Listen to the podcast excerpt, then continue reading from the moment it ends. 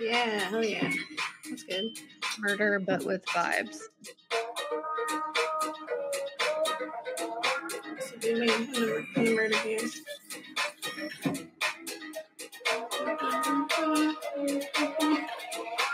Please take my crippling debt.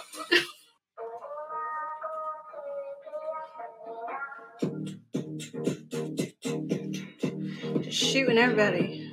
Sorry you died. Sorry you can't get good.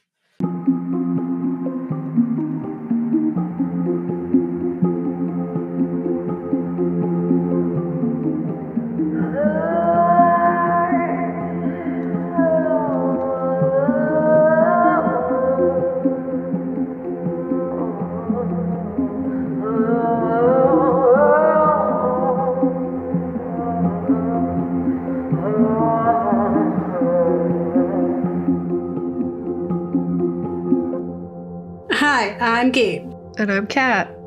and we're the ghouls, Ghouls next, Next door. Talking about spooky stuff. Yeah, spooky sadness. yeah, sadness.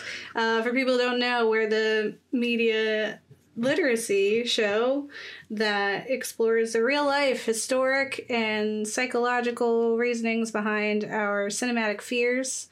And we are starting a new series. We're all done with our um, Musicals. musicals. It was a long time. We did a lot of them. Yeah, And now we're doing games. We're doing murder games. specifically, yeah. Games it's not a game murder. without the murder. Mm-hmm. Because then it would just be a regular. Like, that's not horror. That's not our show. Yeah. it's just regular. High stakes. Yeah, yeah. Um, so we'll be, we'll be talking about that. And um, yeah, we're talking about, we're starting it off with Squid Game, uh, which everyone's been hype about. Yeah, I hope that people enjoy the show. It's super fun. It is um, very gory and very sad. Yeah, it mostly made me feel sad. Yeah. I'd say, like, even the parts that were fun, Mhm. by the time we got to the end, I was like, oh no, no, it's just sad. It's just sad. And I mean, that's what capitalism is. So I guess Yeah. here we are. Uh, I have a confession to make Okay. to everyone out there and to you, Kat. You already know. I do. Okay. um, am a Koreaboo. Oh, yes. Okay. I was like, what What are you saying? yeah, I here? I was know. like, I'm not read. Like, are you? Oh, that'd be spoilery. I can't say that. Never mind. Yeah, this whole time it was me. Um, no, I yeah made me love you, and then you betrayed me. yeah. Um, I am a very big Korean fan, so I'm very excited that people will be watching Squid Game, and I'm hoping that it'll influence them to watch other stuff. Yeah, watch all the other things that are great. Yeah, like if you need a recommendation for any type, let me know. It's a lot. I do a lot of different Korean things, like South Korean uh, media of all kinds, all forms, all mediums. So uh, I was very excited. I was hooked immediately when Yeah. I when I saw it, and so I hope people like it. And we're trying to have fun. but we are media literacy, so we're also going to talk about some other things. So just be prepared. Yeah, my section's what it usually is, which is sad. Yeah. it's like remember capitalism and crippling debt, and like no foreseeable way out of that. Yep, that's what we're doing. Now So- imagine if you had to murder to get out of it. It's like get. Out. It doesn't seem very far off, for real, for real. Yeah. Um, it seems it seems pretty plausible. or uh, I could I could just easily see some rich detached person being like, you know, what'd be cool. Let's give an opportunity to all these people who Mhm. aren't we don't see as them as people, so it's a fun game for us. Yeah. Um, let's just do that. Make it a fun, elitist, disgusting time. hmm And I mean, that's gonna like that's the crux of most murder games is Yeah. rich people messing with poor people, Yeah. the lower class people. Exploitation. Yeah, that just that's just the it goes without saying. I think that's going to come up a lot in this series because it always comes down to rich people being bored because they don't have to struggle like the rest of us and find joy in like the sunset or just like not having to work that day. You know, like they're sad. So they make people murder.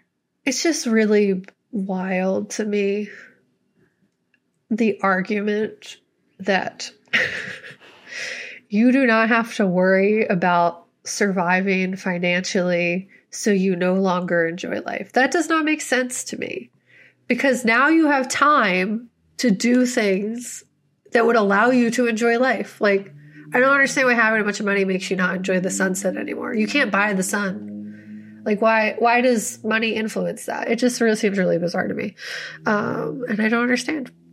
Yeah, I feel you. I feel what you're saying. Like, I feel like it sends a message that like everyone's miserable, humanity is trash, and we all just sad. Uh, it, it just like sends a message that like there's no solution. Like that it's better to not be able to afford shit. Sorry, cursing. I just it just doesn't make sense to me. I don't understand what the argument is supposed to be or why they no longer are able to enjoy things just because they have lots of money. It's like uh, then just like be, man. That's Yeah. what meditation is for. Yeah. Um and self like inner looking at yourself, you know what I Mhm. mean? Figuring out who you are. But I think it's also person. like you feel like you're better than them because like you wouldn't. You're not gonna kill people for money, but it's because you have a lot of it. You don't know what it means to not. So, um, and then there's also just like when you have that much money, you've you've been exploiting people anyway. So this doesn't seem like that big of a stretch. Like you clearly already Yeah. don't care about people I in guess order it's to like- get to that state. That yeah, part of like of they're wealth. so detached from what it is to be a person Mhm. at that point. Okay, I get it from that angle. I guess it's just more so it's like, is that what people think the goal is? to be that rich that you that can do that to only other find people. joy in murder. um, yeah, I think that's where I was like, I, there's a disconnect for me, and I don't, I don't get it. I feel like, but I guess that's under the assumption that they were never at any point within a space where they felt they were just human. yeah. Um, hmm with I Yeah. guess that lens, it is different. Yeah. And it's also interesting. I don't have it in my part, but the elite in this are American. Yeah, white people. And they're like, I saw some articles about them getting like, just like harassed because their acting is pretty bad. But um, I'd argue that the writing for them was not great. And like they, the way that they were recorded was weird too and i think that was intentional because there are times where like there's this like two characters who always say something after like one person and they would like it seemed like it was supposed to be a joke but it didn't quite hit Yeah. um so yeah i think it i thought it was very interesting because i was like it's it's meta because it's uh, primarily american audiences who are watching and enjoying this show about like how sad and awful the conditions are in South Korea for people who don't have money. And we're like, ha ha ha, look at those ridiculous elite, rich elite it's jerks. like no, that's actually like what is here. it's like, this is you. like, that is you watching that. Um, yeah. hmm yeah, All right, let's I'll get, into, it. a bit. Yeah, Let me get, let me do, let me go. So, uh, we watched Squid Game, which I've been saying Squid Games until I was writing the script, and I was like, same thing with Alice in Borderland. It's just Borderland. yeah. It's not lands, but the game is Borderlands, so that's where my brain goes. Anyway, uh, what is Squid Game about? Hundreds of cash strapped players accept a strange invitation to compete in children's games. Fun. Inside, a tempting prize awaits with deadly high stakes. Survival game that has a whopping 45.6 billion won prize at stake, and it is directed by Hwang Dong-hyuk. Uh, yes. I didn't do the the currency for won, but it's a lot. And I know a lot of people looked it up and were like, how much is this? Because it sounds like a lot because they use like it's like so many more like when I first started reading or like watching um like K dramas and stuff, and they would like mention how much won. I was like, how much is that really? Because I don't know. It seems like a lot, and then it'd be like twenty bucks, but but it's like twenty thousand won. And I'm like, wait a second, that's a lot. That's a lot. You just got carrying around. Anyway, uh, I know that was just like a thing people had. So, uh, murder games, right? That's yeah. what we're covering, and that's what Squid Game is, and people are going nuts for it, and I totally understand murder games are fun. Uh, there are people who see this as being one of the best shows about murder games. I would say those people probably haven't seen anime, but it's okay. Yeah. just because, like, there's a lot. Or just, like, hopefully this means they'll watch more. Um, yeah. You're definitely allowed to enjoy, enjoy things, but maybe watch more things before you say this is the best. Because it's great, but it, I don't know we're yeah. going to be revisiting some things, so we'll see.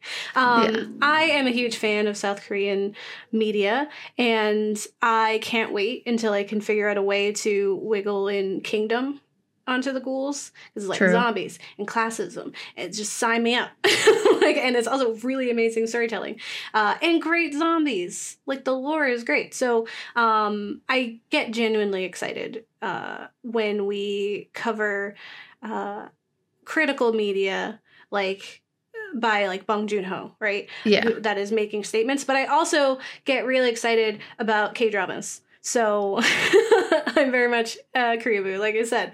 Um, when I first saw the trailer on Netflix for Squid Game, I was like, "What is this strange and playful, but definitely murderous show?" Like I was like, "This is like it's so bright and colorful, but it's also very eerie and uncomfortable."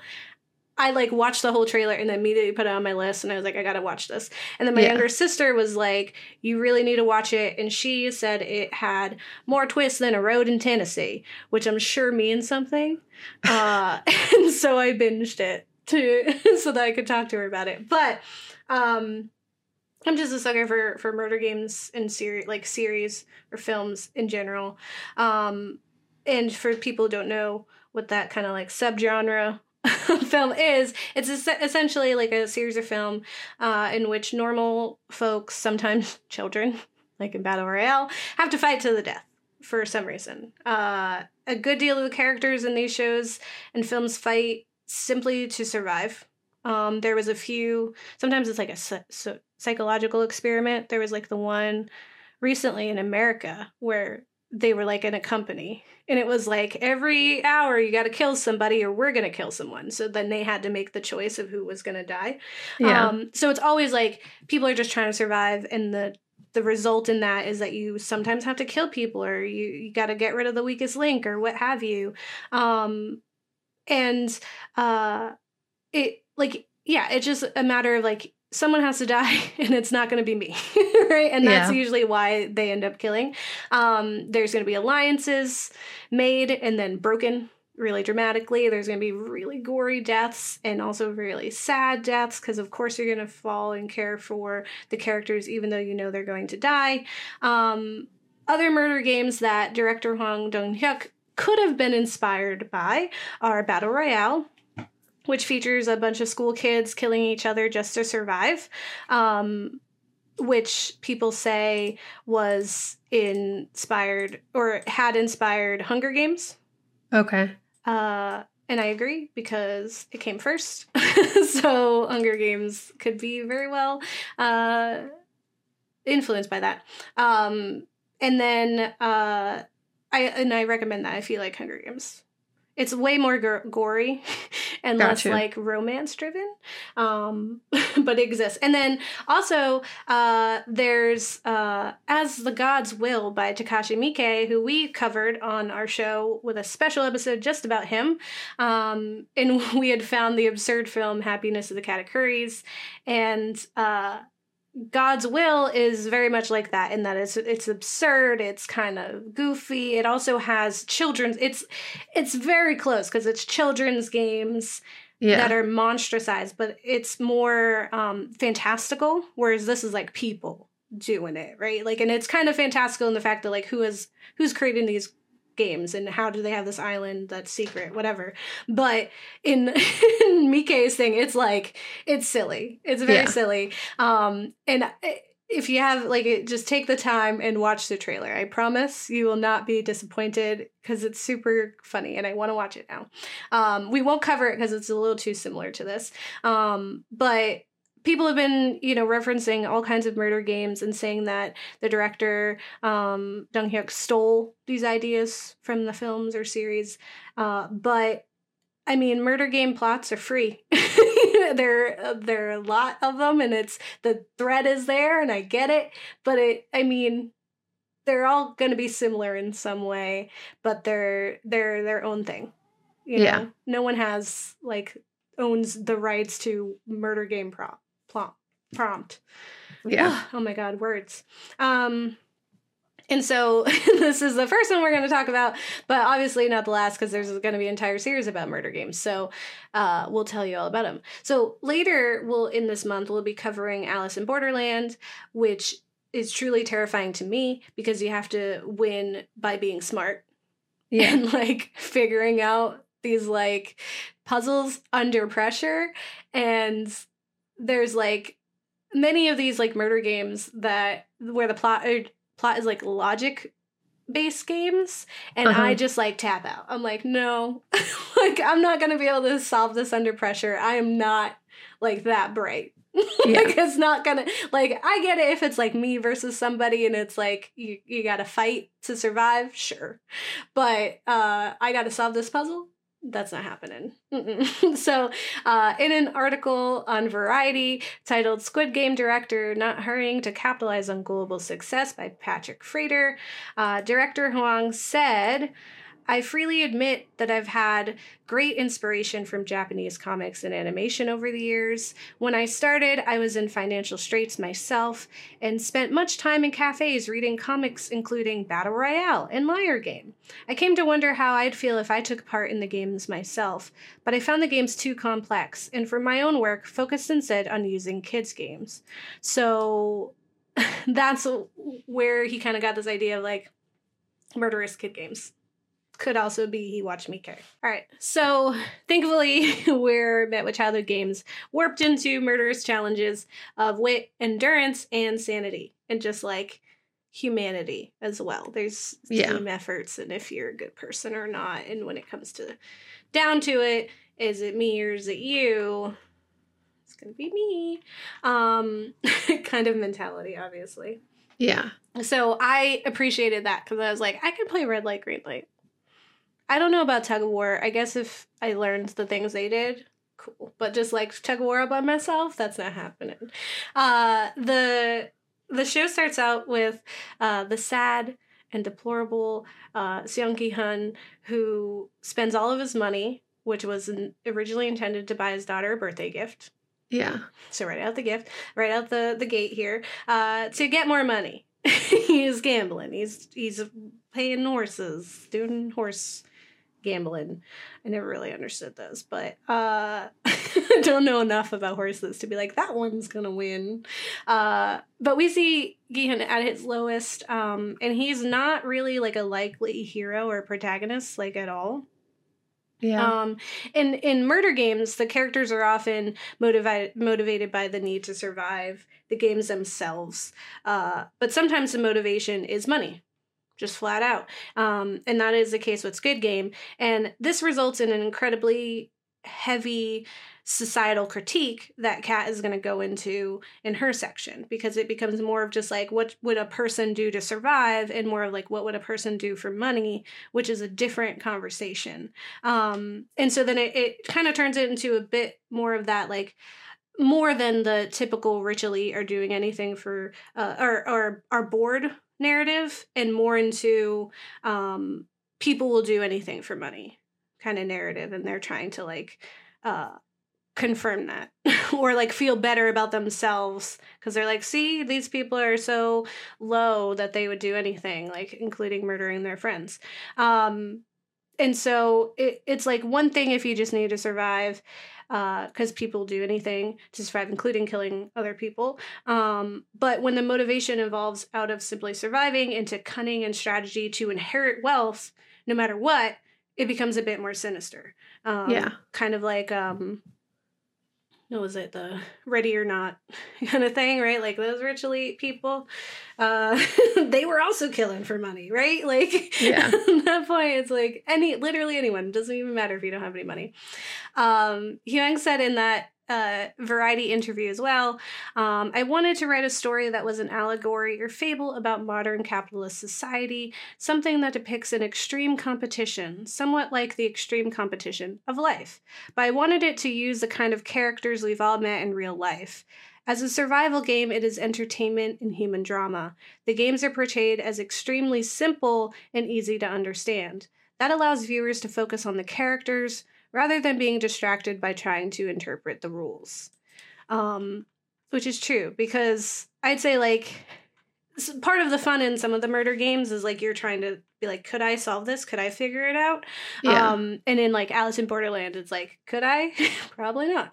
Uh, but when you're like facing like these are people we're caring about and they're just kind of hopeless and sad anyway, it kind of changes what your whole thing is. So I'm going to dabble a little bit into capitalism and Squid Game, but not anywhere near what Kat is doing. I'm mostly just talking about um, why this show stands out from other murder games in its representation of it.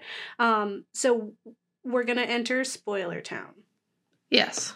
so uh, go watch it. It's it's you're gonna you're not gonna want to stop. You want to get through it. It's gonna be really hard, but we're here for you. So go watch it, then come back. So, uh, what set this show apart from the other murder games shows was for me the second episode.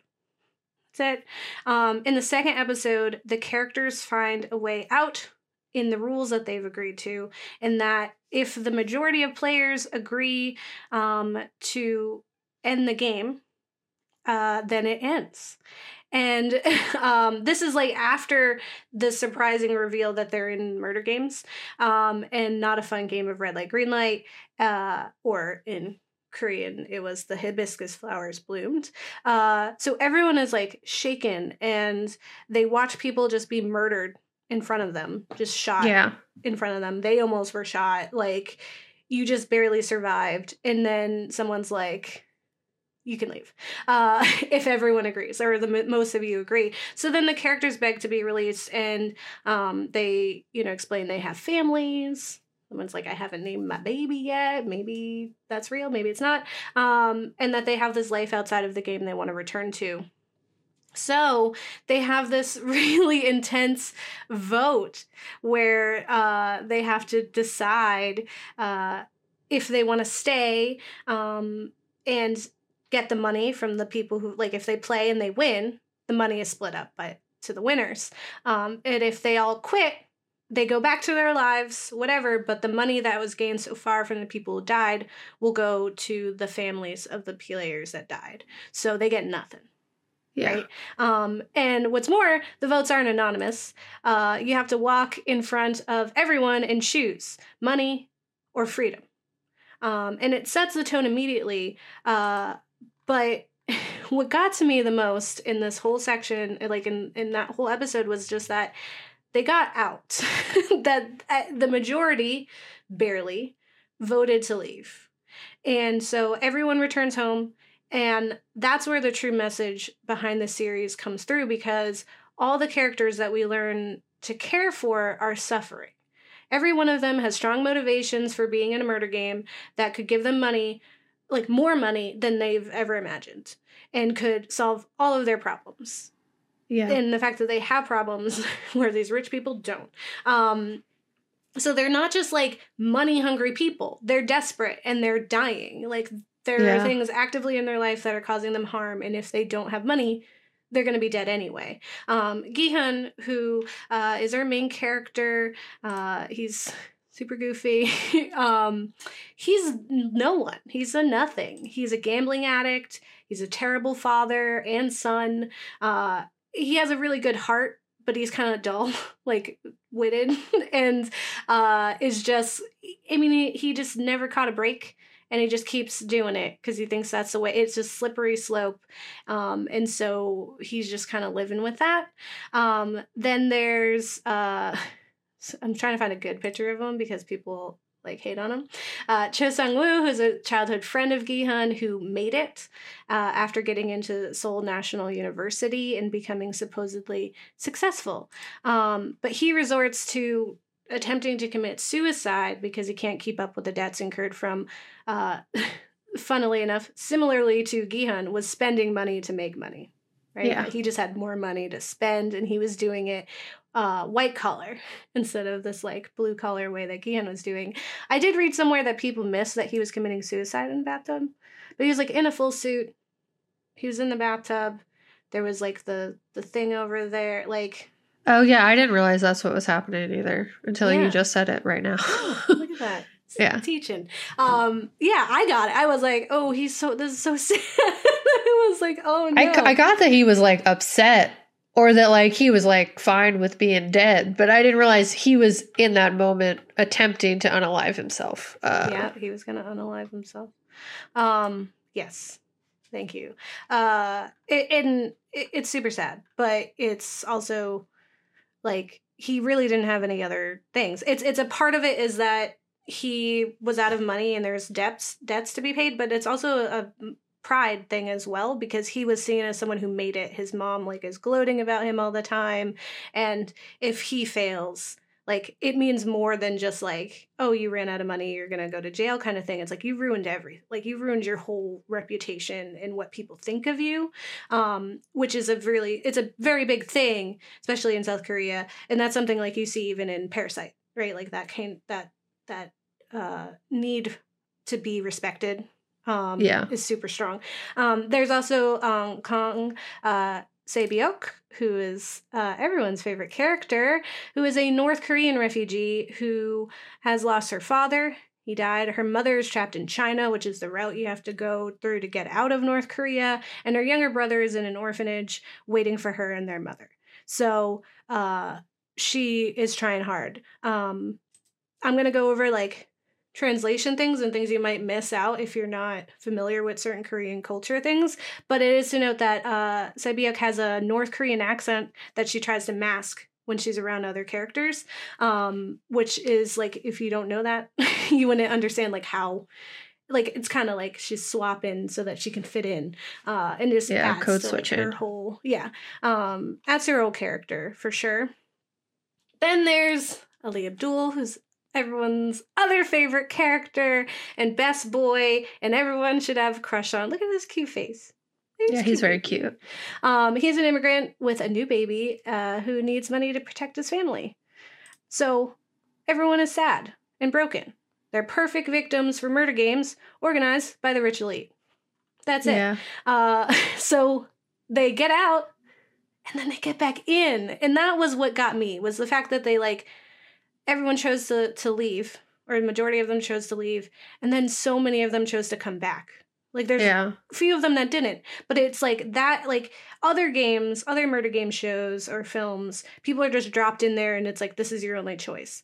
And if you could leave, then you would just go, right? This is like this is how important it is. Like this is how desperate they are that they return to a game they know will murder them. Like that is it's absurd. And so I think like that in itself, just that one episode and just that turn totally changed the entire outlook of it for me because I was like, whoa. like that's crazy. Um let me get into this because now I'm like I got a lot to say. and even still, not as much as I wanted to say. Uh, the show is really fun and gory, and it plays well with suspense. Um, in the tug of war episode, we're stressed and lured into this false sense of security by the success of our favorite characters. Yeah. They put them all together, it seemed hopeless, and then it worked out, and it sets up the viewers to be as vulnerable as possible in the next episode with marbles, which means you're like on equal footing the same ground as the characters who were also just as vulnerable. Um and so you're you're being led through these games. You are also victim to whatever the game masters decide as a viewer. Um and it's just like this beautiful system that really plays with our relentless desire to hope. Um especially in american media the good guy usually wins.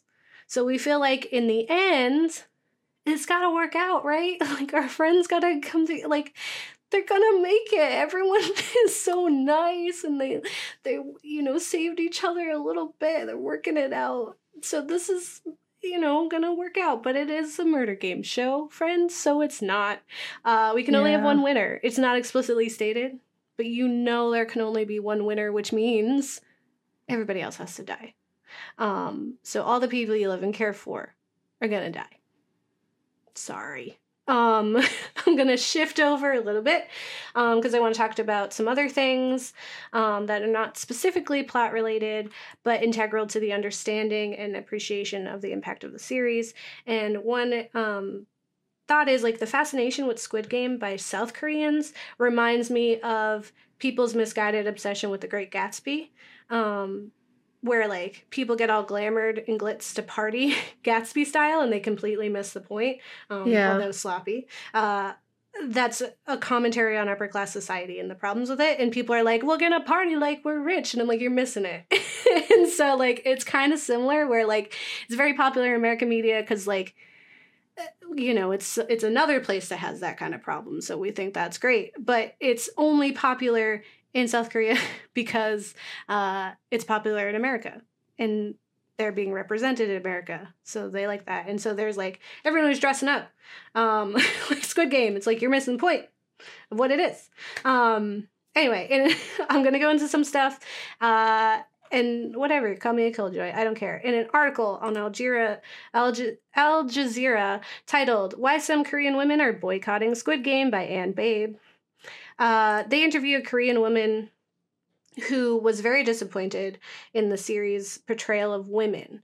Um, Hyunjin Min, a film studies major at Yonsei University in Seoul, in the article mentions how Squid Game shows the shameful side of Korean society, but the sense of pride is way bigger than the sense of embarrassment.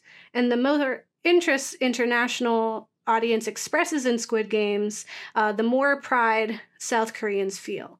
Like the movie Parasite before it and the song Gangnam Style before that, uh, neither of which were immediately smash hits in South Korea. According to Min, it is actually is actually this attention abroad that makes Squid Game so popular at home.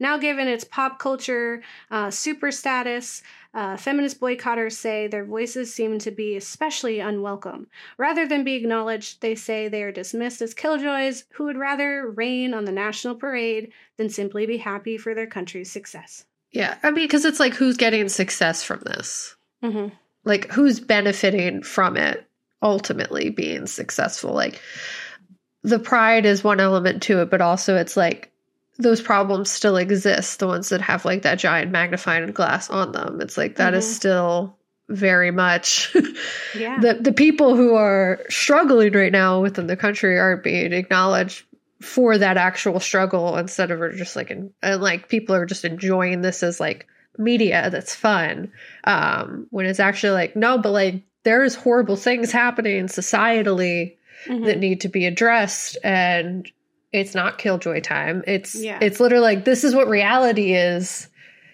made in a little fun box for you. Yeah. And you're just right over the head in terms of recognizing like how essential it is that those things need to change. Yeah. Um that's what i was saying that's like my Great interpretation. Gatsby thing. Um when it's like even thinking of like parasite with like the spike in people who wanted to like eat ramyun. And it's like that's because but you're no. Like that's not the point of what this what do you okay. You're essentially just like the couple that were like had their fantasy about being on the subway because that was like so you know exotic for them. Uh by you like you know desiring to eat this ramyun you're just like ooh like we can do it like them. You know? Like it's still this otherism and it's still like you're missing the whole point of the whole thing it's well, like yeah, it's like commodification bought... when that shouldn't be the result of the highlight. Yeah, it's like all the people who bought clownfish after watching Finding Nemo and missing the point that like Finding Nemo didn't want to be in the fish tank. Yeah, so like don't film was create like, Nemos in, in, your house. Yeah, yeah. Like, uh, okay, so whole thing, right? Um, so I totally get where the person's like the these groups are coming from, and you know, I often feel that we at the ghouls next door are called killjoys when we discuss things that are uh, like issues in otherwise popular films. We've even gotten like comments that are like it's just a film. It's like that's not what media is. Media yeah. literacy friend. Um, and don't get me wrong i love this show and i really do want people to watch it and i want people to enjoy it. Um, i had a lot of fun and that happens a lot with a lot of the programs that we watch where we'll have a good time but we still have our media analysis glasses on and we it would be wrong of us in our show not to critique some of the things because they're not perfect, right? Um, and I would say the terrible use of femme presenting characters was not lost on me, uh, Yeah. even watching it. And uh, many of the women characters, if not all of them, were tools for male characters, either to give them some depth and prove their compassion, like with Gi-hun and Sae-byeok, like the fact that he was taking care of her or caring for her at all. Like that's the most he ever did for any character, um, besides like the old man, uh, or to bring their demise after being scorned with like Han uh, Minyo and uh, Jang Deok-soo. He was like, Yeah. that's a whole thing, which we'll, we'll get into. Um, one of the examples in the uh, Al Jazeera Jazeera article is about Minyo, uh, who is an incredibly misunderstood character in the American audiences for sure because subti- subtitles were off. Um, Yeah. But also, if you don't understand just the culture, you're going to miss some of the things that, that really make her character interesting.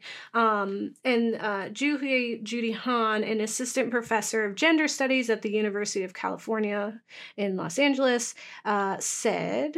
It is important that the debate surrounding Minio extends beyond whether her representation is realistic to more broadly consider the questions she raises about what sexual empowerment means and how that could actually look in real life. Um, it's one thing to say that Minio is sexualized, but it's another question and a complex question for feminists to think about what sexuality means for women who are put in those precarious situations.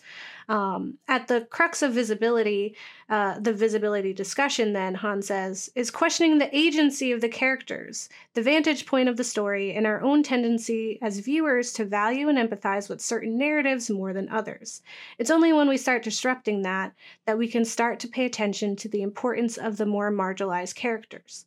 Minio is kind of a badass in her own way, but is she a feminist he- heroine? I'm not sure. I just wish someone like her could have been the main character. Um, and it makes sense to me. like I was like that. Like there is a, a she was so like people hate on her so bad, and it makes me mad because I'm like everyone is trying to survive, and a lot of those men did way worse than she did. All she was was annoying, and like yeah.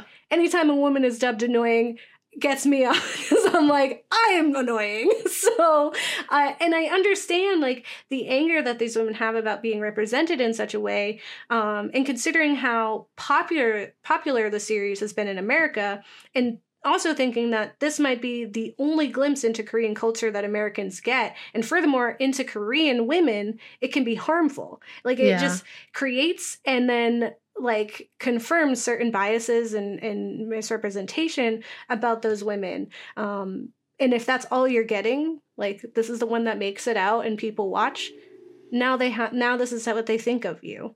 Um, Yeah. There's another quote. Uh, Lee, a 25 year old student living outside of the South Korean capital Seoul, is part of the feminist group Hail, which means tsunami in Korean. Like Lee, some other members of Hail have joined the boycott of Squid Game in hopes that it will send a message to writer director Dong-hyuk Hwang that women deserve better. For now, critical conversations have taken place on feminist forums as the boycotters say they avoided posting on wider platforms for fear of harassment in a country where feminists routinely face online vitriol. They want Hwang to, to treat women's stories with more sensitivity and complexity as he plans for season two. It's like, we get it. You, he probably didn't even know it was going to be this successful, and now it is. Um, yeah. So like take that responsibility and use it well. Like yeah, now that now you do- know now. that yeah. it's this and it's bigger, intentionally seek out hmm making that a better situation. yeah, Because like- yeah, you did it already. You can't undo it now. Like, but Yeah. you can do better in the future. That's like kind of like the human experience in and of itself. You were crappy yesterday, yeah, but tomorrow you Learn can be less crappy or better. even arguably uncrappy. You could just do good Yeah. things. yeah. Um, so you yeah. can work to completely unravel what you had done right Yeah. like you can put in that work and and decent representation is not too much to ask for like they are not asking for everything to be shut down they're just Yeah. like could we do better and like considering the real harm that is happening for women in South Korea and that these groups are like addressing um, creating media that reinforces or even creates those stereotypes about these women it's it's simply another form of harm Yeah. You know? Um and hwang has said he has no intention of a second season or he's not rushing to it like in that variety article. Um but i do hope that he hears what these women are saying um and puts a bit more work into the women that he's creating and whatever it is that his next project is. Yeah. whatever it is. So my last i'm getting there. My last little bit and then we're and then i'm gonna pass it over is about language and culture and mistranslations for American audiences because you might have watched a different Squid Game than a Korean audience or someone who knows a little bit about Korean, right? Um, so as mentioned Bev and a million times already, I'm a Koreaboo. And so I indulge in a lot of Korean media, whether that's manhwas, uh, K-dramas, K-pop, K-R&B, films, series, whatever. like all of it, all the time. Uh, and so in all that, I have become familiar with some of the cultural things, like because I'm just very interested in that. I don't know any of those things, right? Um, and it, it is very different from things that we have or do or say in America. So, for example, in Korea, there are words that you give to your friends that are akin to family. Um, and they tend to be specifically related to age differences and how close you are to each other. Um, and there's a lot of like, this, uh, this also happens in like Japan, um, and I'm sure in other, just like America just don't got it. But there's a lot around like being polite, and there's like, you are polite with people, and then when you get closer to them, you might speak a little more casually. And it's just like, it's, it's way more important over there than it is here. People just talk to each other like trash all the time. So so that was always very interesting to me. And in the in the show, there's a lot of instances of like if you don't understand the culture or those words and the importance of them, then you might miss some of the more profound parts of of those relationships. So in one of the most heartbreaking or the most um, episodes, uh, our best boy Ali, um, sweet sweet Ali Abdul, is betrayed by the villainous Sang Woo. Um, super sad. We all saw it coming, but it's still very sad. or at least I saw it coming. I was like, "There's no way he's too pure." Um, but the scene is even more heartbreaking when you learn that Sang Woo asked that Ali call him Hyung. And Hyung is what a younger man would call an older man affectionately. It's like big brother. Mm. Um, and in the series, um, I rec- like it's. I think they he calls him like bro or like brother, but you don't understand like how important that word is. But also on the other side is what he had been calling Sangwoo before that, and so in the subtitles they mistranslated. Uh, I'm gonna say all these words wrong because I do not speak Korean. I'm sorry, but sajangnim. Uh, they changed it to sir instead of boss. Um, Mm. But if you understood that he was saying boss and you understood what that word meant, you would one understand that Ali is pure. But he's also foreign, so he's using a far too formal and inappropriate term. Like he he's he doesn't quite under like he's using the wrong one. Um, but it's also incredibly formal and like boss, right? And he also Yeah. bows like really far. like there's a lot of like he's trying to be over polite to this man that he respects. Two, in this change, you understand that the relationship jumps leaps and bounds from boss to brother.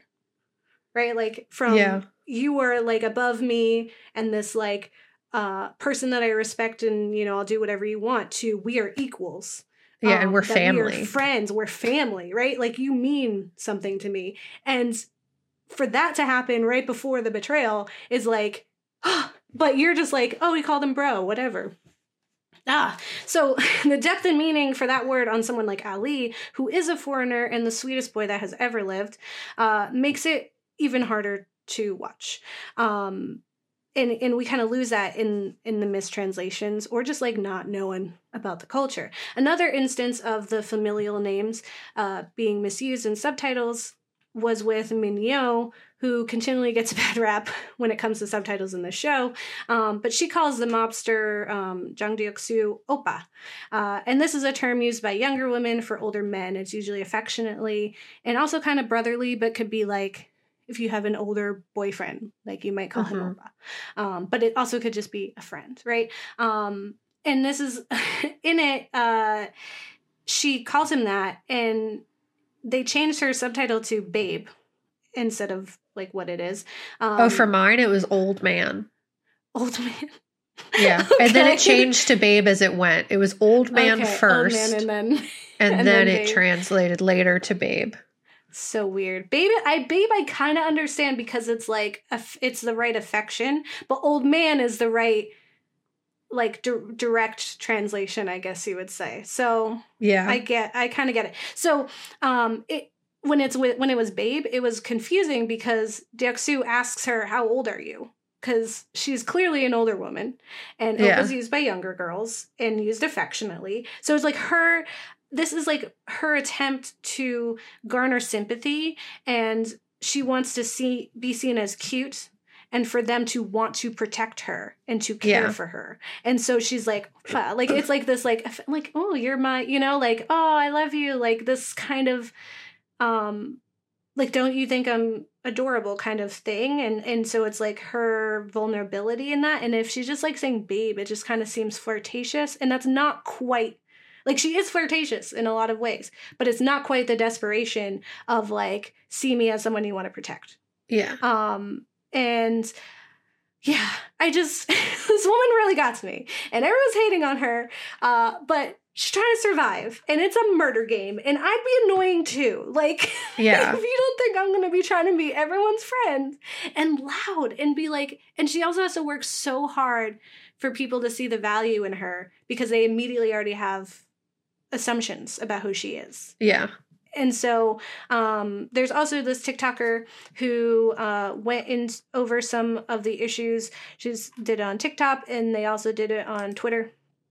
Uh, and their name is Young Mi Mayor, and they said, if you don't understand Korean, you didn't really watch the same show.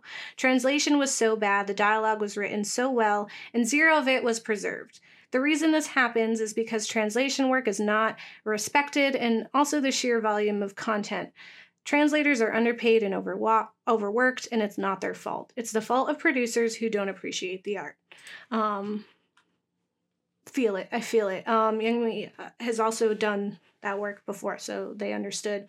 Um, and some of the the translation issues were from Minio's character, and if they were translated properly, they may have given American audiences a better, more informed view of her and why she was the way she was. Yeah. Um, for example, uh, at one point the subtitles read, I'm not a genius, but I can work it out. Whereas the actual Korean was, I'm very smart, I just didn't get a chance to study.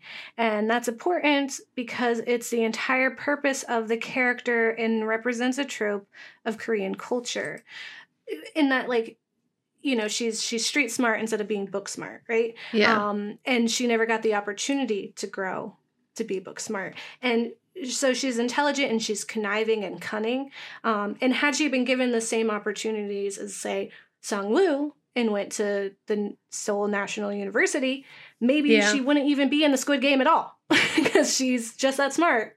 She's just lower class and didn't get that so yeah, didn't get the opportunities. you don't you can't afford like lessons. You probably went to a poor school. Like we've covered this before. It's just like you're stuck in this world. Um, another example i found interesting was in that same heartbreaking episode with the marbles.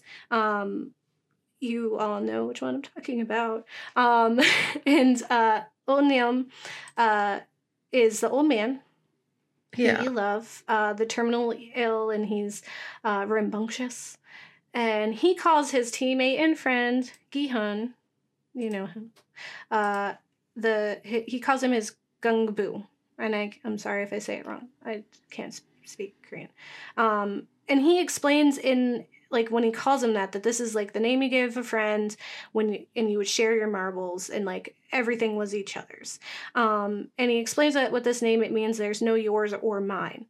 Uh, and that there's no he also says like in korean that there's no debt between gganbu like we're equal. We don't owe each other anything which is different from like there's no yours or mine. It's it's that we're not indebted which is like a big deal um, in a murder game where debt is the crux of everything um, and in the translations these lines are either mistranslated or omitted completely they just didn't even say them um, but with all that being said squid game is fun and heartbreaking you will laugh and you will cry and you'll do that a bunch of times until you just you're honestly just crying at the end. Like and then you just Yeah. don't stop. crying After the marble episode, I cried until the end of the show. Yeah. And like in a very unexpected way Uh-huh. because of what we find out at the end. Like Yeah. the marble episode, you know, I love like this sounds weird to say because I don't mean it how it's Yeah. I love old men. Yeah. You care for Innocent just ba- like they're not babies, but like they are older and they need to be protected. And then to have that be what it was, the level of upset that I still am, just Mhm. like daily, I'll think about it and just be like,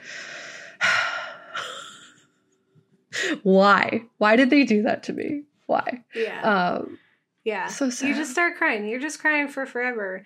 Um but I would say like believe the hype. Like I think like if you can stomach it cuz it can get really rush like harsh. Um give it a watch if you're into something like this cuz it is it does stand out from the other ones. Um just make sure your subtitles are set to English subtitles and not English CC, the closed captioning, which translates the dub instead of translating the sub. So that's why they're like Oh. super off. Um, oh, also fun fan theory that my sister and some other fans came up with was that if Gi-hun had chosen the pinkish red square in the slap game in the beginning, then Yes. uh, with the Gong Yoo, uh, then maybe he would have been one of the pink folks who helped Yep. run the game. Yeah, that Uh, checks out for me. look at him.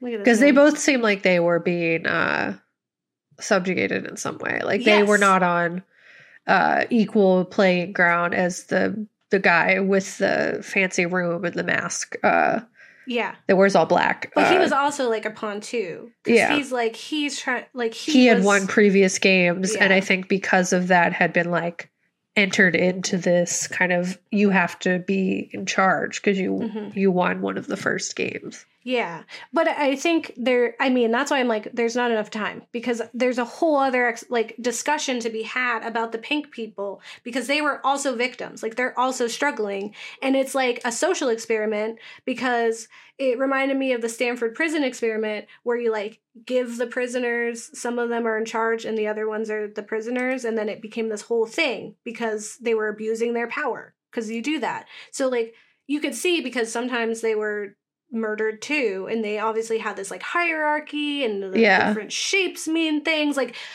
if there were a second season i would want it to be about the pink ones so you can see that they were also there's a whole thing and that's why i was like i think there's so much more depth to this than people are just giving like brushing Yeah. it off and being like whatever it's a, it's a murder show blah blah and Yeah. i get it but you're wrong it is Yeah. a critical piece of media and I could talk about it forever, but I'm I'm significantly out of time and ate into Cat's time, and this is gonna be a very long episode, and I apologize. So, Cat, it's your turn. Yeah.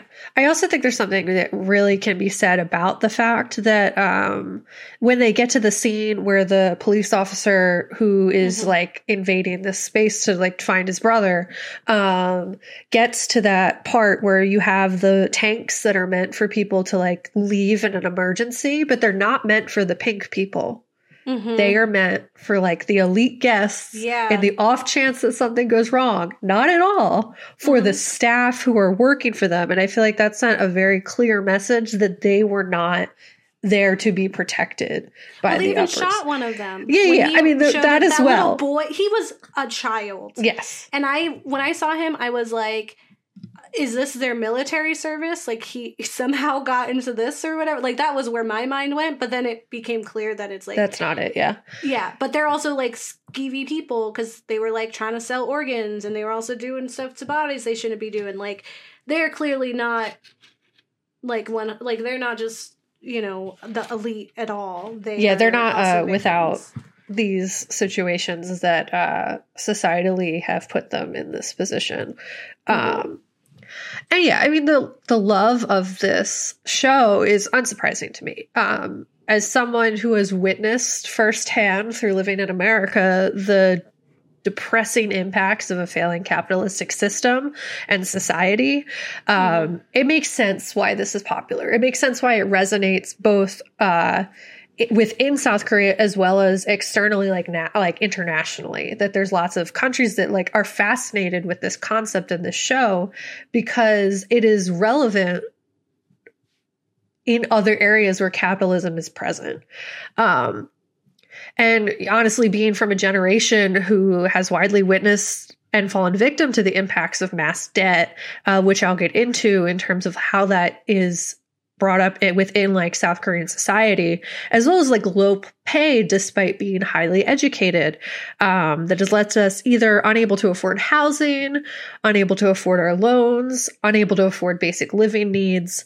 Um, the message of Squid Games is like very deliberate and pointed. Uh, and it's interesting because South Korea has delivered some of our favorite capitalism critiques. Uh, Mhm. When we think Parasite, Snowpiercer, uh, both in, and they hold a special place in our hearts. And I think Squid Games, because of what it is trying to say in a lot of ways, will always hold a s- special place in our heart. And especially because it's a show instead of a movie, it was able to flesh out some things that otherwise Mhm. might have needed to be rushed, which uh, I think really lends well to the platform that it's in. Um, but it's something that like I did not know about Korean society, but that you know it's really doing a good job showing the vast income disparities, the extensive debt, and how that impacts the society. And as capitalism generally is, the inspiration behind the show is pretty bleak uh, in terms of what's happening. So, fun fact coming to you from a Vox article titled What Squid Games Fantasies and Harsh Realities Reveal About Korea, written by Aja Romano. Um, Netflix has seen a fantastic payoff from their decision to invest 500 million in Korean entertainment in 2021, uh, which has resulted in a stock boom. So, yay for them. the irony being that Squid Games is entirely about socio-economical divides, uh, the exploitation of the poor by the rich, and the desperation of Korea's financial destitute class of laid off workers. Um, it's kind of ironic that Netflix is making a lot of money off of it. Uh, They are the rich elite yep, in the masks. yep, That's the American audience. yep. Um, and I mean, honestly, with that information, hopefully with the giant magnifying glass zooming in on all the corruption and exploitation, as horror is often used as a catalyst for social change, hopefully that starts to take place through this understanding that it is necessary on a global scale. Hopefully, capitalism just dies. Uh, that's my dream. Yeah, Uh, same. So hopefully that happens, and that the more media we see that kind of like fleshes this out in a way that's digestible, entertaining, and also like meaningful, that people, instead of just watching it to watch it, watch it with media analysis classes and use this as an opportunity to learn something and hopefully change the world because it sucks. um, but something we see within the show, the show does a great job of giving a less than subtle nod to class issues within South Korea, highlighting worker strikes and the violence done upon them by exploitative companies, a younger generation largely impacted by debt that leaves them financially incapable of taking care of their elders or themselves. Um, the horrors of individuals under immigrant status face from exploitative companies within South Korea, and the societal pressures to thrive and attend expensive schools in hopes of reaching a higher income bracket, which I think is pretty like evident there with uh I think his name is Song Woo. Yeah, his Mhm. character kind of showcases like even if you get out of the income bracket that you are within, there's still so much risk and like specifically if you're within this kind of everyone is in debt society, it becomes easier to take on more debt and take on more risks because you've already set a precedent for that. Um, Yeah, and you're also like you're you don't want to go back. You don't want to Yeah. fall through. So you you make more desperate and like risky actions to hold that place in society, and so then you're more victim to make those mistakes than to be stuck there. yeah, it's a the matter of pride, uh, and also the fact that he had his mom's business as collateral. Yep. Um, so, uh, something that may be very relatable to Americans from the millennial and Z generations is the concept of mass debt. I don't know about you, um, but I have a lot of student loans and credit card debt because poverty. Uh, So that's super fun. Um, I'm sure many can relate to that situation. Um, debt that is so high it keeps you from being able to afford housing or other basic needs. I have n- n- no resources to buy a home. you know what I mean? Like it's uh That's and previous millionth economy. yeah, and like compared to previous generations that otherwise were able to achieve those things, uh, that it was more so uh, expectation of aging. Like you, Mhm. you reach your twenties and mid to late twenties, you will have had a house. Uh, you will have started a family. That is not something that is readily available to people of our generations who have extensive amounts of money that they owe so that they cannot create a space for themselves to live Right, happily. yeah. Um, as well as like uh, signing loans for a degree that we were told as children would give us better access to jobs, but that, that has instead left us overqualified and under or unemployed. Um, an article on NBC News titled "Squid Game." Is entertaining the world, but there's a difference, different feeling in South Korea, written by Jennifer Kent and Stella Kim. It speaks on what this is like within South Korea. The article highlights the success that South Korea saw in the 1960s due to rapid industrialization that has made the it one of the world's 10th largest economies. Um, but in many other countries, a university degree and a white collar job doesn't guarantee the financial security that it used to. So similar to like what we're dealing with here, they're dealing with there. Um, with the average income of about 40,000 a year, many Koreans now find that they have to borrow in order to keep up. Um, the influx of borrowing stem from low interest rates, which now has a household debt within South Korea equal to the country's an- annual GDP. Uh, within the US, it's 80% of the annual GDP, but and it's like it matches uh, within Hmm. South Korea. The cause of this debt, debt development is multifaceted, but seems to stem from this precedent set with banks to begin the debt process. So if you think about like when you were going to college, eh, if you go to college in America, you are immediately entered into this debt system. Mm-hmm. Uh, to like kind of conceptualize it with something that like people from America might understand. Um, similar to that, debt is something that is so commonplace within South Korea that it's uh, once you enter into it, it becomes easier to kind of wrap your head around that kind of investment. Mm. Um, and once you've taken out a loan just to like to afford life, uh, it becomes like part of your income in a sense.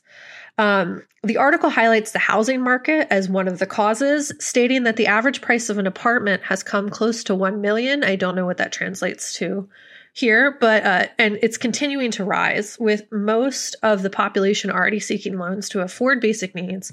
Their subjugation under corporations is inevitable.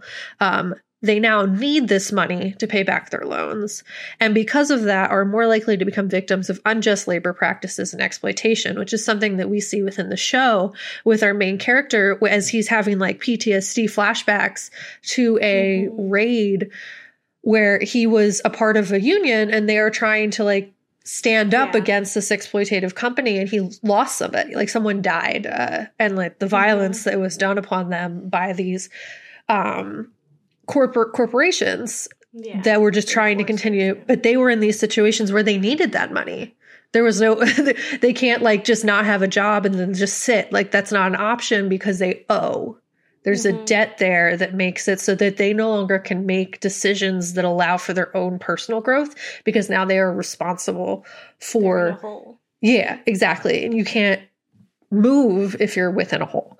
Um, it also leaves them more vulnerable to loan sharks and other high in- interest institutions that further the subjugation. So the article goes on to highlight the high risk, high reward situations many young people, specifically in South Korea, are seeking to get out of this loop. So if you think like within America, lottery tickets, Mm-hmm. uh, using Robinhood. Yeah. Yeah. uh, trying to like make spend money to make money um, in a way that is high risk, but also would be high reward, would exit you out of this situation. But the problem with that is that if you're taking high risks, you could have a very negative impact from that. So, specifically, taking out loans to invest in cryptocurrency or gambling.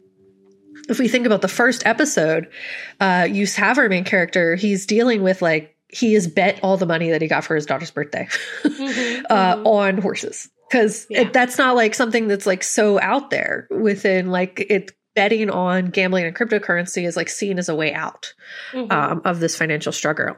But uh, tying back to the article, when you look at the characters in the show who are participating in this game, they represent the demographic of Koreans who are in the worst possible situation because of their personal debt uh, Koo Si-woong, a commentator on Korean culture based in Germany, said. The story stems from a deeply rooted perception of how society looks at failure, especially individual financial failure. Um, the fear of failure pushes many away from seeking bankruptcy and instead pushes them towards more risky solutions. As Gabe was saying, like pride is a big element of this. Uh, to commit or to declare bankruptcy is worse than dying uh, mm-hmm. like societally. Uh, it basically like scars your name, stars your family's name, and is not seen as something that's like safe to do. It's not the a new beginning. It is like you have ended your entire adulthood. Like it is done now. Um, so it's safer in these instances to bet on more risky things than just declaring bankruptcy like in terms of like culturally um and it pushes people further towards the risk of having to take out these second tier lenders instead of like being at a bank um, going to like loan sharks that can lead them down this path that we saw in a lot of the characters within Squid Game walking down. Um, in fact, the article states that approximately 400,000 Koreans are in debt to loan sharks specifically, a number that could very well be higher if you're calculating like second tier lenders, which are ones with higher interest rates than if you were mm. to go to a bank. Um, so it's essentially people digging deeper and deeper holes for themselves that are nearly impossible to get out of. Um, income comparing this to like my upbringing is deeply rooted in this fear surrounding failure for like our entire generation um, having an entire generation so scared of failure that it gives out participation trophies uh, and something that many americans specifically millennials and the z generation can relate to adults who are in their care being so scared of seeing their children experience failure that they remove all the safe ways to do so from all areas of their education um, and within competition. When as a society you don't allow failure, you don't allow like a bounce back. Once you fail, you're done. Uh, and that's not something that's going to allow for survival as well as success. Um, it kind of further fuels this desire for quick fixes uh, because the process of failing is just so incomprehensible. Um, in South Korea, as I was saying, bankruptcy is seen as a devastating fate. In the show, we get this kind of highlight into that when a contestant is given the option to leave uh, and instead chooses to go back. And it's in the regular world, it's not just the death of their body, it's the death of their pride. It's the shame of having to be seen as such an unsuccessful person in front of your family. Um, and we kind of like get this window into that and it's like really sad mm-hmm. um and relatable in a lot of ways like this kind of the way in which money rules the lives of so many just through the existence of capitalism and like that it's not there to actually provide people with the things that they need. That's why within Squid Games, you have so many characters who are forced to be cruel when otherwise they maybe wouldn't have been. Mm-hmm. Um, because that is the only way you're going to make it in a system that is meant to set you up to step on the heads of others to succeed. Um, mm-hmm.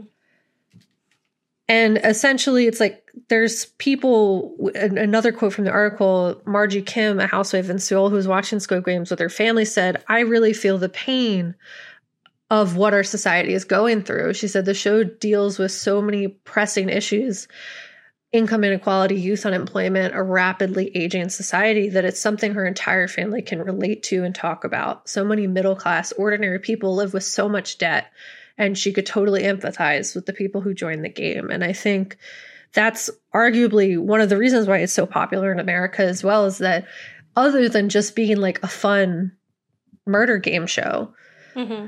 A lot of people can resonate with the need to enter something like that. That the the bleakness of their day-to-day life is high enough that it is impacting their like livelihood and their survival. Like they can't afford the things that they need to take care of themselves or others because the system in and of itself is setting them up to like have to be cruel in order to get those things. Um Yeah, and the game like is also culling the herd, right? It's like these people are not going to amount to anything anyway, so we don't feel bad about them dying. Like you're Yeah. doing a benefit to the rest of Korea by removing them as like people who are indebted. Like they just disappear. That's it now.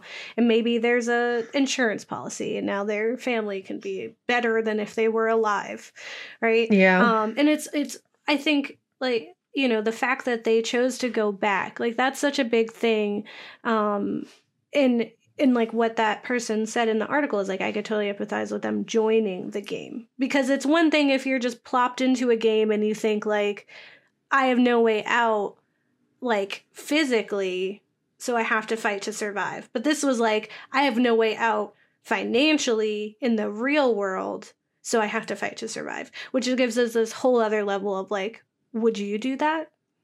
Is Yeah. life that hard for you? Like, Well, if you think of like all the like what if scenarios that kind of pop up where it's like, for how much money would you do this horrible thing? Mhm. Because arguably within the, the the system that we exist within has made it essential to have money. Uh, and that money is the thing we need to solve all of our problems that should not exist in the first place. But that's not like people don't always like critically think and think like, hey, maybe the problem is that actually this system shouldn't exist at all. But instead, we need to figure out a way to exist within the system because there's no stopping it, which isn't true. Um, but Mhm. it does seem like when you keep a population, as we talked about in previous episodes, so distracted that they don't have time, energy, other resources to question things, Mhm. then you're forced to be in situations where the idea of entering a game where you might die would be worth it. We're entering a Yeah. game into why the time you leave you are not a good person anymore would be worth it. Sacrificing your humanity, your kindness, and even just like really thinking about like the populations that they were they arguably a lot of them were just regular people who have been put into this situation. I think like the main character specifically, you have like this backstory for him. And it's very Mhm. relatable. Like, yes, he is like a sweet, kind of simple guy, but like he he did everything arguably right up until the point where he was let go from a job that Mhm. did not value. for no fault him of his own. for no fault of his own and then was because of the fact that he has been entered into this debt system was unable to recover from that and was forced into trying to work his way out in any means possible and thus negatively impact every area of his life his ability to take care of his mom his ability to be a good father because he was just so hurt by like actively this entire system that was made to hurt him. Um, and he was just so arguably dispensable by the people who are in charge of the government and everything else that give these corporations the means to do this. Um, yeah. That society as a whole is viewing him that way as well, because like we have been so trained to just be like, as you were saying, Gabe, like they're like, it'd be better if they were gone, which isn't isn't true. It shouldn't be true. It shouldn't Mhm. be true. Um, yeah. Yeah. People like you're better. The world is better because you're in it. And like trying to convince people otherwise is the problem. And I think what's interesting about this show is that we get to see all these different ways that debt and like just these financial situations can contribute to them making these risky decisions but mhm. also like that all, like some characters were just honestly good right like Mhm. ali is just good he's just a good guy. Good guy, bad um, situation. yeah but i think like even some of the otherwise uh, labeled as villains or the characters that get hated on um like Sang-woo i think like i didn't hate him. I got it. I was like he's the one and he even says it like you're lucky that you have someone on your side who was gonna fight who's gonna do what needs to get done. Like i'm sorry but like he's had to do that. Like he's had to put away that part of him that would feel bad to survive Mhm. and the same thing, you know, with uh Mi-nyeo. Like she's just trying to survive. She has whatever it takes, whatever she can do, and I get it. Um, I would say the only one I don't, I didn't care for was Deok-su, which was like the the loan shark dude, like the mobster kind Mm. of guy.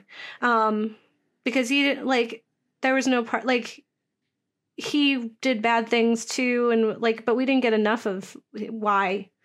He yeah, was there wasn't uh, shell uh, fleshing out of his reasoning, um, Mhm. or even like what was his motivation for being there. We got the idea that if he left, he had done bad within his mob situation, so he would be murdered anyway. yeah, Um, but you don't really get like how he got into that position in the first place. Mhm. Um, yeah, and like it- why he was making those risky decisions. Yeah, and I agree totally. Like Song, like he was from the get go put into this situation where like he had to either f- like fly, and when he Mhm. couldn't do that because of like what society was like, he didn't start that way. You know what I mean? He was a Mhm. kid. Yeah, um, and he had all this pressure from his family and other like he's the one who got out and Yeah. he was supposed to like just fly and do great things and it's like you're a human at the end of the day he's just trying Yeah. to survive um and he has like the he has that entire group of people like on his shoulders looking Yeah. at him like if you can make it out then you're giving hope to everyone else and as someone who's like first gen go to college like to do like have a career from a degree that you did like that's like unheard of in in my life like in where so there's a lot of pressure that was on me to the point where like that's why i got student loan debt i had no idea no one was able to tell me what it was Yeah. like and what to do and what not to do all I knew was I had to do that, and there was no other. Uh, like people are like, you could go to college or you could go, you know, do something else. I'm like, something else. Yeah. Like, no one ever told me there was another option, and so that's how we end up where we are.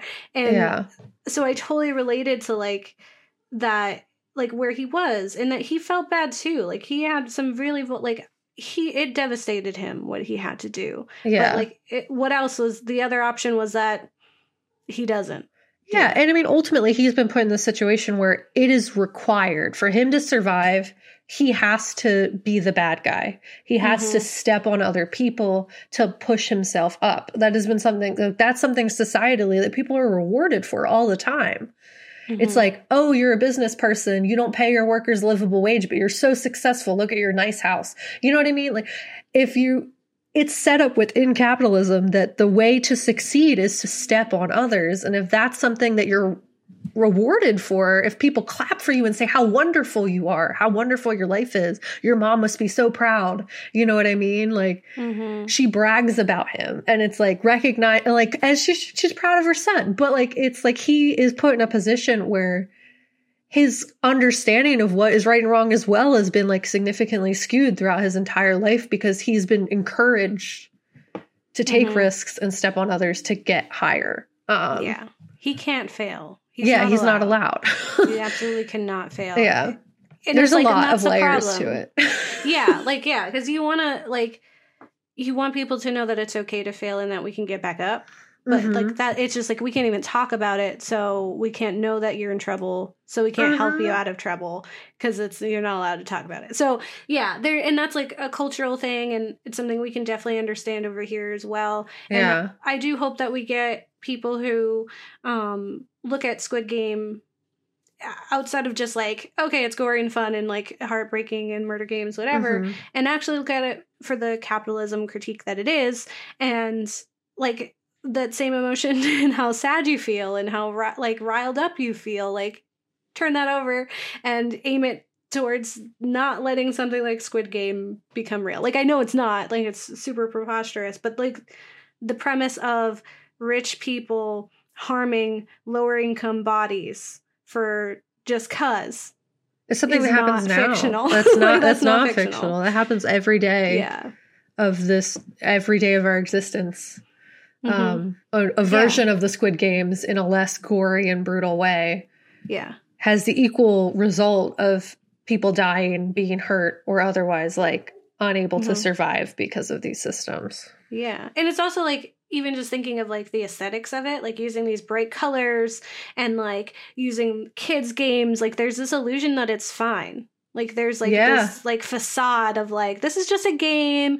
You have it's a kids game. Of course you can get out. It's totally equal. But the cost like, is death. Yeah. but it's just a distraction. Like you see Mhm. that and you think like, oh, this is what That's so legit. this yeah. is goofy, you know? And then it's like, no, it's actually terrifying. Like Facebook, you can go ahead and change your name to Meta. Like, go ahead. You're still Facebook. Like, you're still a problem. You're Yeah. still surveying people and giving and selling their information. Like, no, like you're still a problem. Changing Yeah. name isn't going to change anything. So yeah, It's just making like- it look nicer. yeah, so yeah. that because it's something hide. that's already acceptable in its bright, fun packaging, but is inherently disgusting Mhm. and horrible and evil. Uh, Yeah. Yep. Well, yeah. Yeah. so that was our super long episode of Squid Games. I knew it could like, and there's like as you were talking, I was like, and then there's another thing. yeah, Like I we'll have to on- talk about it again. Like I know we're going to talk Yeah. about murder games for this entire month, but Mhm. we'll have to come back to Squid Games. I think because one, if there's a season two, but also just because there's like so much that can be said about this, Like, the dynamic at play. Like how in the world would we be able to cover the complexities of capitalism and Korean culture within even an hour and a half? Yeah, we could have a whole series Yeah. about that because there's so much media out there that you really like. Every single thing that Bong Joon Ho has made is some kind of statement, like Yeah. whether it's about like environmentalism or capitalism or just like people need to be better Yeah. people into our planet. Sure, Kingdom, like I said, like that's a whole thing about classism. Like, Yeah. it's there's so much, and like even stepping away, there's like other cultures who are doing the same thing, and we just need to like pay attention to them. Yeah. Um, and I knew, I knew, I was like, this episode gonna be forever because I wrote like an entire book, and I Yeah. was like, and this isn't even everything. So, um, I hope you enjoy it. I hope, like, you know, we're not, it's not killjoys because you're enjoying it, but you're also learning, and that's the whole point of really good media is that you can enjoy something and also learn something yeah. um, while you're yeah. doing that. Ultimately, that's what we're trying to do. We're not like crapping on it. We're like, Mm-mm. no, this is like this idea. Ah, so cool. This Yeah. is like learn from it. Don't just Yeah, be like, haha, better." fun little pretty color box time, happy games. Yeah, Um, don't be the Yeah, Pink. learn from the don't go to a Great Gatsby party dressed as rich people. Murder the rich people. yeah, yes, yes. Redistribute the wealth to everybody else. I'm not okay. We don't condone murder at the ghouls. We don't. We don't, we don't, don't. we don't. Okay, don't murder them, but take all their money. But take yeah, like let's take it from them and let's Take all of their money and redistribute it. They don't need it. What are they going to do? Solve They're going to die. They're Solve die hunger. they ever spend Solve housing inequities. Actually educate human beings. value Value life. collar jobs and like Yeah. value workers. If they're essential, pay them an essential salary, and don't be surprised that no one wants to work for ten dollars an hour anymore because it's 2020, and that's preposterous. Yeah, Um, unskilled labor doesn't exist. Yeah. if there's True. labor, Yeah, it's skilled. it's all skilled. Someone's got to do it. Yeah, rude. Um. ugh. Anyway, so many things we have to say. I hope you enjoy this series because it's going to be a lot of this, but also fun, and and hopefully we turn you on to some pretty interesting uh series or, or films about games and that are also educating and murdery at the same time because it's like two of our favorite things. So, um, don't get married. delete your kids. Counter offer. Burn Yeah. all the money. Money doesn't Yeah, exist money anymore. We don't have a system where money is necessary Yeah. and we just exchange goods and Stuff. services for like actions. Yeah, or other goods and services. Exactly. Like you, Burn you do a thing, and I do a thing, and now we can swap. So now you have the thing that I do, Yeah. and you. I we don't need money. do. That's the secret. The secret is we Mhm. don't need currency or money. We just need to Mhm. not be horrible people. scarcity is a myth. Yeah. so there's plenty to go around. Just we give just need to give people what they need. Also, start shoplifting and dumpster diving. Do it. They waste so much. Um, here we are. Yeah, that's like in our buy nothing group when we lived right on the outskirts of like some of the gentrified areas, and They'd be people giving would post away like super expensive stuff. We'd be like, yeah, I'll take it. nice Shame things. I don't know the word. Yeah, right, Pride? like- no, thank you. I just need things to survive, and like- they should not be behind a paywall. Yeah. Um, but yeah. So That's all. That's my rant. Make I'm sure you done. like and subscribe. Check out the rest of the series. We're looking forward to it. Let us know what you think about Squid Game. Um, and if you, there are anything that, that we left out and you're like, I would love a an episode two where you did this. Like, Yeah, we could covered Midsummer twice. Let's, let's go. yeah, we did Midsummer twice. We did something else twice before. Yeah. I'm ready. Yeah. I'm going. I'm Let's ready it for again. it. Let's do it. Um, it's just so good uh, and very sad. Yeah. Um, Actual yeah. buy. yeah, for real. Bye now.